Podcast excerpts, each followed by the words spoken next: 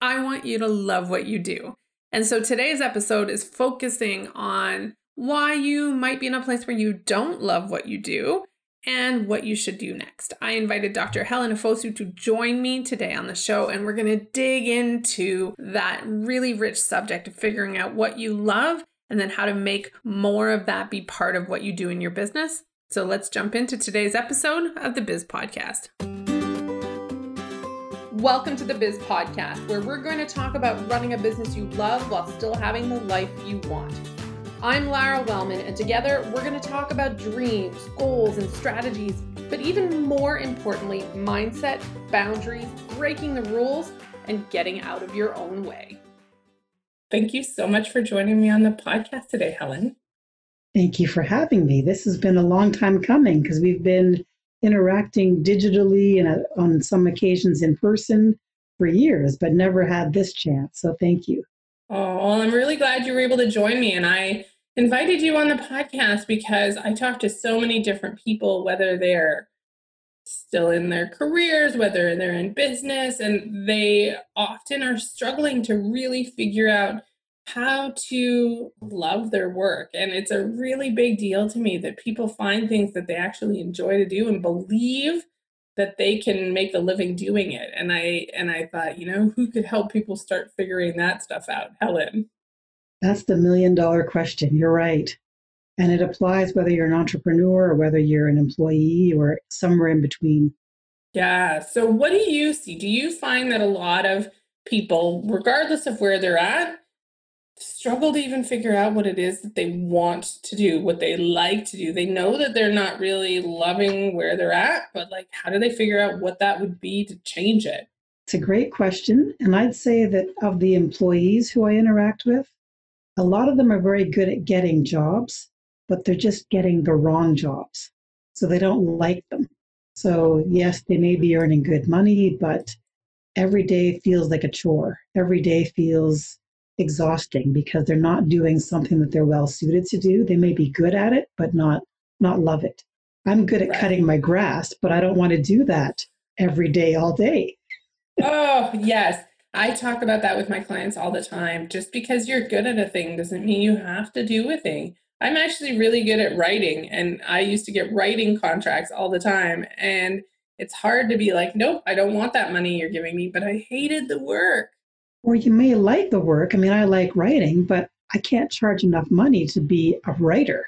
Well, maybe I could if I found an agent, but that's a whole other question. right. And and it depends on the kind of writing, right? So you're like, "Oh, I love writing," but then you end up writing about things you don't like because that's the job they gave you. And so it's right. actually figuring out what do you want to do and not just sort of accidentally falling into things. Yeah. And so for me, of course, my background is in work and business psychology. Officially, it's known as industrial and organizational psychology, but that is such a big mouthful. Hence the IO abbreviation. Right. I forgot to ask you what it is and who I got so excited about chatting with you that I forgot my intro of having you tell everybody who you are and what you do. So let's just do that right there because I jumped right in. All right. So I'm Helen Ofosu, and um, I have been working in my general area since '99. So I'm dating myself a little, but that's okay. I remember a couple summers ago, an older lawyer said, "The grayer he gets, the more money he charges." So I keep that the back of my mind. There you go. but um, yeah, I've been in my field for for quite a while.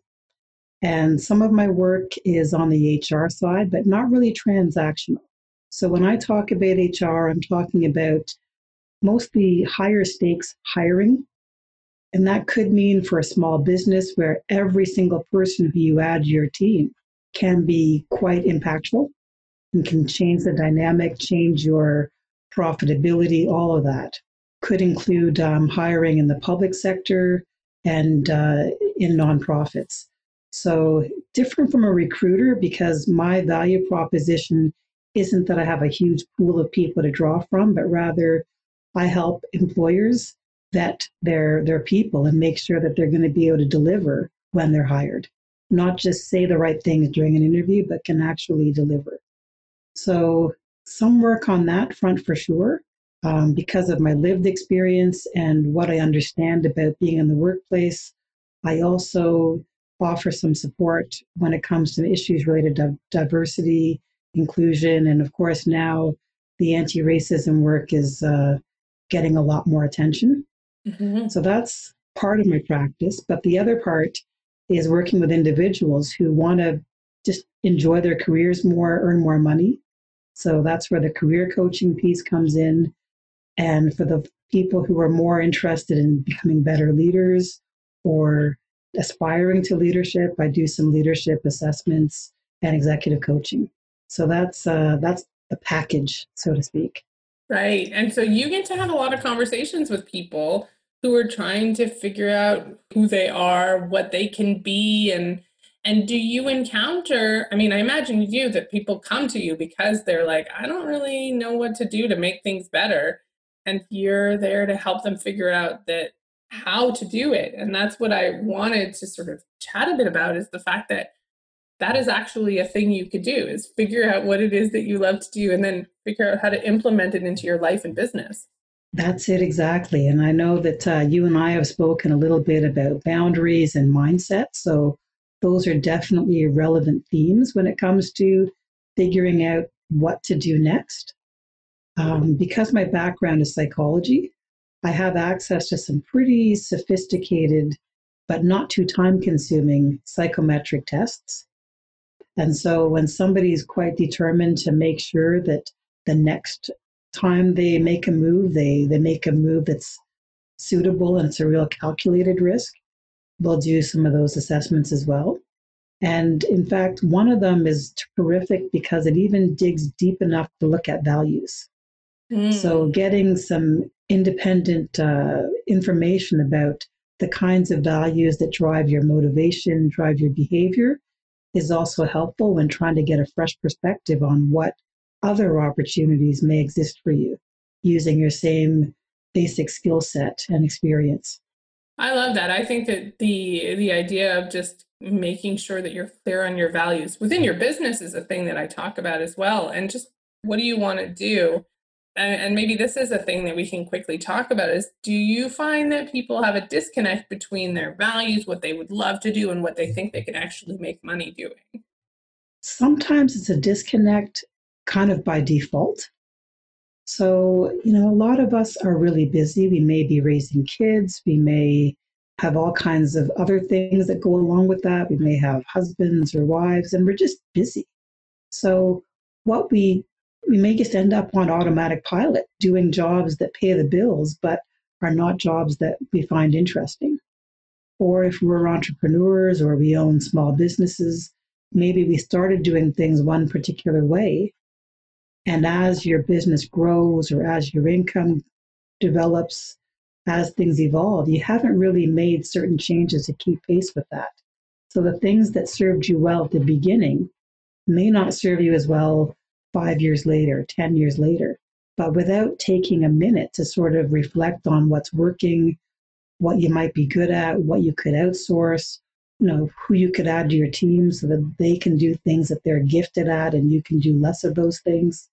It's easy to sort of overlook that when you get into a routine of just doing the same thing all the time, whether or not it's, it's serving you or anyone else well. I have an analogy I share a lot with people about how I feel like a lot of the business owners I talk to got in a car, they got mm-hmm. on the mm-hmm. highway and they put their foot on the gas all the way down and then when I ask them if they know where they're going, they're like, I cannot stop to figure out where I'm going because I'm going too fast. And that's like this this idea that that you know what, I know you're going to lose a little bit of time maybe if you pull over and figure it out. But like right now you're like on a crash course for you don't know where and it's scary to stop and figure it out, but that's often what you need to do. And it doesn't have to be scary to stop and figure it out because if you get you know, some independent uh, support from somebody who's got your best interest at stake and they know what they're doing, it should save you a lot of time. It should save you a lot of money and help you earn more money. I mean, that's what that's what that's what good people do. Obviously, you've you've been in the coaching industry for a while and you've been successful, so you're obviously one of the better ones, and you recognize that in most industries, it's hard to get good without getting any support, right? If we have all these top athletes, whether it's Serena Williams or LeBron James, they all have great coaching. They have support around them. And so, you know, for us, our sport is our is our either our job or our business. So it makes sense to get good advice when you need it so that things stay on track. Yeah, it is interesting, isn't it? In sport, it's been accepted that you need a coach and and in a lot of other industries and just life in general, I believe that we've all been taught that it's more impressive if you didn't need any help to do a thing. And so people are constantly like, I'm okay, I'm okay, I don't need help, I can do it. Well, you can't, maybe you can, but maybe you shouldn't. Right. and not everything is uh, amenable to a Google search or a YouTube video. Some things are just a lot more nuanced and deserve a different level of attention. So, where do you see people get stuck the most? What is it that you think that they get stuck on in terms of thinking this can get better? Well, I talk a lot about the golden handcuffs. Mm. and so that's a situation whether where where somebody is earning good money and they think that that alone is enough to keep them in the role they're in. So maybe they're being bullied or harassed or they're dealing with uh, systemic discrimination. But because they're getting paid, they think that the money is enough to offset all the rest of it. But in my experience, when you're in the wrong role, it grinds you down in ways that are really very detrimental. And when you're not able to be yourself, when you're not able to perform, when you're not able to use the skills and abilities that you actually have, and other things are kind of weighting you down, the toll it takes on your mental health and on your energy level, on your creativity, your productivity, it's terrible. It hurts your self confidence as well. But I do think that that uh, automatic pilot and just getting too comfortable with these golden handcuffs is a big problem. And so once somebody says, okay, fine, I'm going to try to figure out what could be different, is it as hard as they think it's going to be? Usually not. But bear in mind, I'm usually only talking to people once they've decided they just can't take it anymore. Right. Right. Things have usually escalated to the point where now they're on a short term disability leave from a burnout or from chronic depression or anxiety that's hurting them at work. So they've been able to hit pause and take some time off and they realize, oh my God, I can't go back. Which is a good point there too, because this is what I, I'm sure you also want people to know is stop waiting until you're in like, you had the car crash in my, uh, you know, on the exactly. highway. You waited until you crashed the car and now you're like, whoops, I guess this was a bad idea. Like, just let's pull over and figure it out.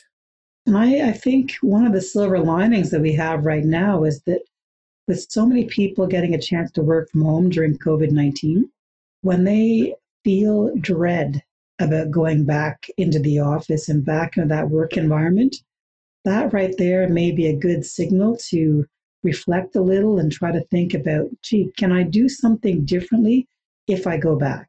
Maybe re navigate your boundaries differently, maybe try to assert yourself so that you can take on better or different work, or maybe make a bigger change.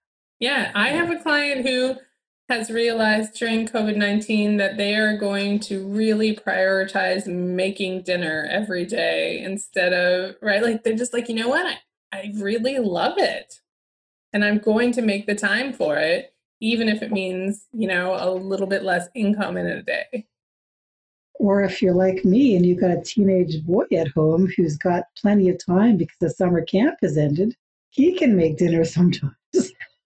That too. That too. My kids have been making food lately, and I'm all over that. so, yeah, so figuring out what it is because it's not, and you and I, before we hit record, I was talking to you about how a lot of my work is about helping people make more money while working less. It's what is going to work, right? The the best way isn't always the hardest way, the hustle way, the push harder, do more way. Let's figure out how we can do more of what you love and take more time for yourself so that you actually have the energy and the like that you actually still care because you're not burnt out and put mm-hmm. that into your work well i mean there has to be a willingness and an openness to reevaluate for sure and i think one thing that's easy to overlook is that when somebody's been in the wrong role for too long they aren't at their best mm-hmm. i like to use the analogy of a plane taking off into the wind it's hard you're you've got a lot of resistance but once you're up, it's easier. Mm-hmm. And so sometimes my big role is just providing some support to offset all the initial resistance that somebody's facing when they're trying to implement a change, right? Because if somebody's been dealing with uh, sexual harassment or other kinds of harassment, it's so exhausting. Hurts their self confidence. It uh, may be impacting their sleep all kinds of things. So, in any case, they're just not at their best, and it's hard to make those changes unassisted. I'm like, you're they're bringing extra engines onto their plane. You're the extra engines. That's it. I like it. So, what do you think for those who are listening who are like, you know what, I don't like hate everything about my work or my business, but eh, like I don't even know how to make it better. Like, are there some things that you would suggest that they start thinking about? Well, I think one good clue is what things do you do that energize you, that engage you, that don't feel draining? And if you can focus more of your attention on those things, that's great. And if you can find ways to find um, either outsourcing or hiring people to help you with the things that do drain you, that you're not good at, that you don't like doing, that's a good start. But really, I suspect that some of those uh, business related decisions are more your category.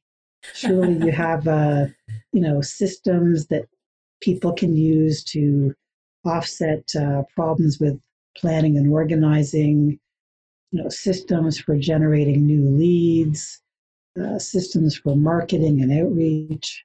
Yeah, and that is, it's absolutely the kind of thing that I do with people but we get stuck with some people on like i don't even know right? Which is why it's like yeah that's the the i can give them the ideas but like the the whole psychology of it that goes even deeper. Do you see that? Do you see people who fight even thinking that they want to like things? Like they're like it's fine attitude well i think the fine attitude it's uh it's it's like just assuming that the status quo is all that's possible mm-hmm. but not recognizing that there may be other ways that are better and more sustainable.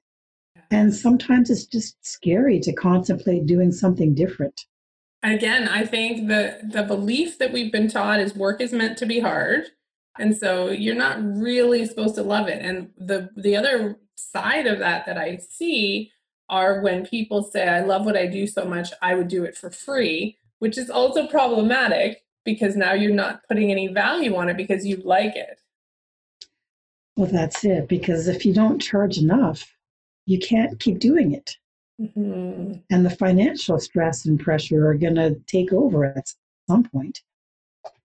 Although, you know, I think, and here again, I'm kind of tying in what's happening globally and socially, I think that uh, sometimes depending on what someone's doing, maybe social entrepreneurship is a smart place to be.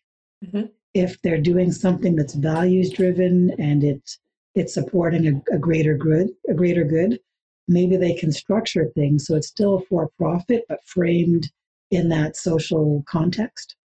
Well, and that comes back to something you said earlier, which I really struck me is just being really clear on your values and what it is that is not only what you like, but is meaningful to you. So and figuring that out is a pretty exciting thing, probably. It is a neat thing because it creates new opportunities, like a way to hit reset in a way that's not um, risky or threatening, right? Because if you can if you can implement things in a way that honors who you really are and how you're structured, you're playing to your strengths. Yeah. So it's a safer bet. Yeah, I love it. So, as people are thinking about this and everything we've talked about, is there anything you want people to really think about that you want to leave them with when it comes to honoring themselves and creating work as a business owner or you know i think like i said i think this applies to people who are in business and whether or not that means they start to figure out a side hustle or whether or not they figure out within their workplace what it is they can do what do you want them to think about what do you want to leave people with well i do think that right now we're in a moment where a lot of things are being reimagined and reevaluated so if everything else is being reevaluated it kind of gives us permission to also think, well, what could be better for me? What could be better for my family? And it could be small things. It could be trying to get a different role within the same organization. It could be improving your boundaries. It could be changing your mindset, or it could be something bigger. But I do think that it makes sense at this moment to really, you know, give yourself permission to imagine what's possible instead of being stuck on what you've always done. If people want to find out more about you and what it is that you do, we will absolutely link to all of that in the show notes. But where can they find you? I'm everywhere. uh, I mean, online, uh, you know, you're going to share my URL. It's ioadvisory.com. I use LinkedIn pretty actively. I have a Facebook page, you know, the regular social channels for sure. And one thing I haven't mentioned is that I have this blog that I started, gosh, maybe six, seven years ago. And so over time, because I'm pretty steady about creating content, now there's a lot of content. Got over 200 articles, and they are searchable by topic. So whether you're interested in career advice, entrepreneurship, leadership, diversity, there's all kinds of categories you can search under. And there's keywords. And if you don't like reading, guess what? It's an audio blog, so you can listen to it. Nice. So lots of resources on my website. And for people who may just have one or two questions without any obligation, I do do a free 15 minute consultation. So it's it's pretty easy. Excellent. So yes, we will mm. absolutely link to all of that. Thank you for taking the time to chat with me today. It's been fun for me. Thanks. Thanks for listening to today's episode. If you want to see the show notes, come to my website at thebiz.studio slash biz podcast, and I will have all the links back to my guests so you can check it out, as well as links to my free Facebook group and other ways that you can find out more about what I do and even book a free consultation with me. I look forward to connecting with you soon.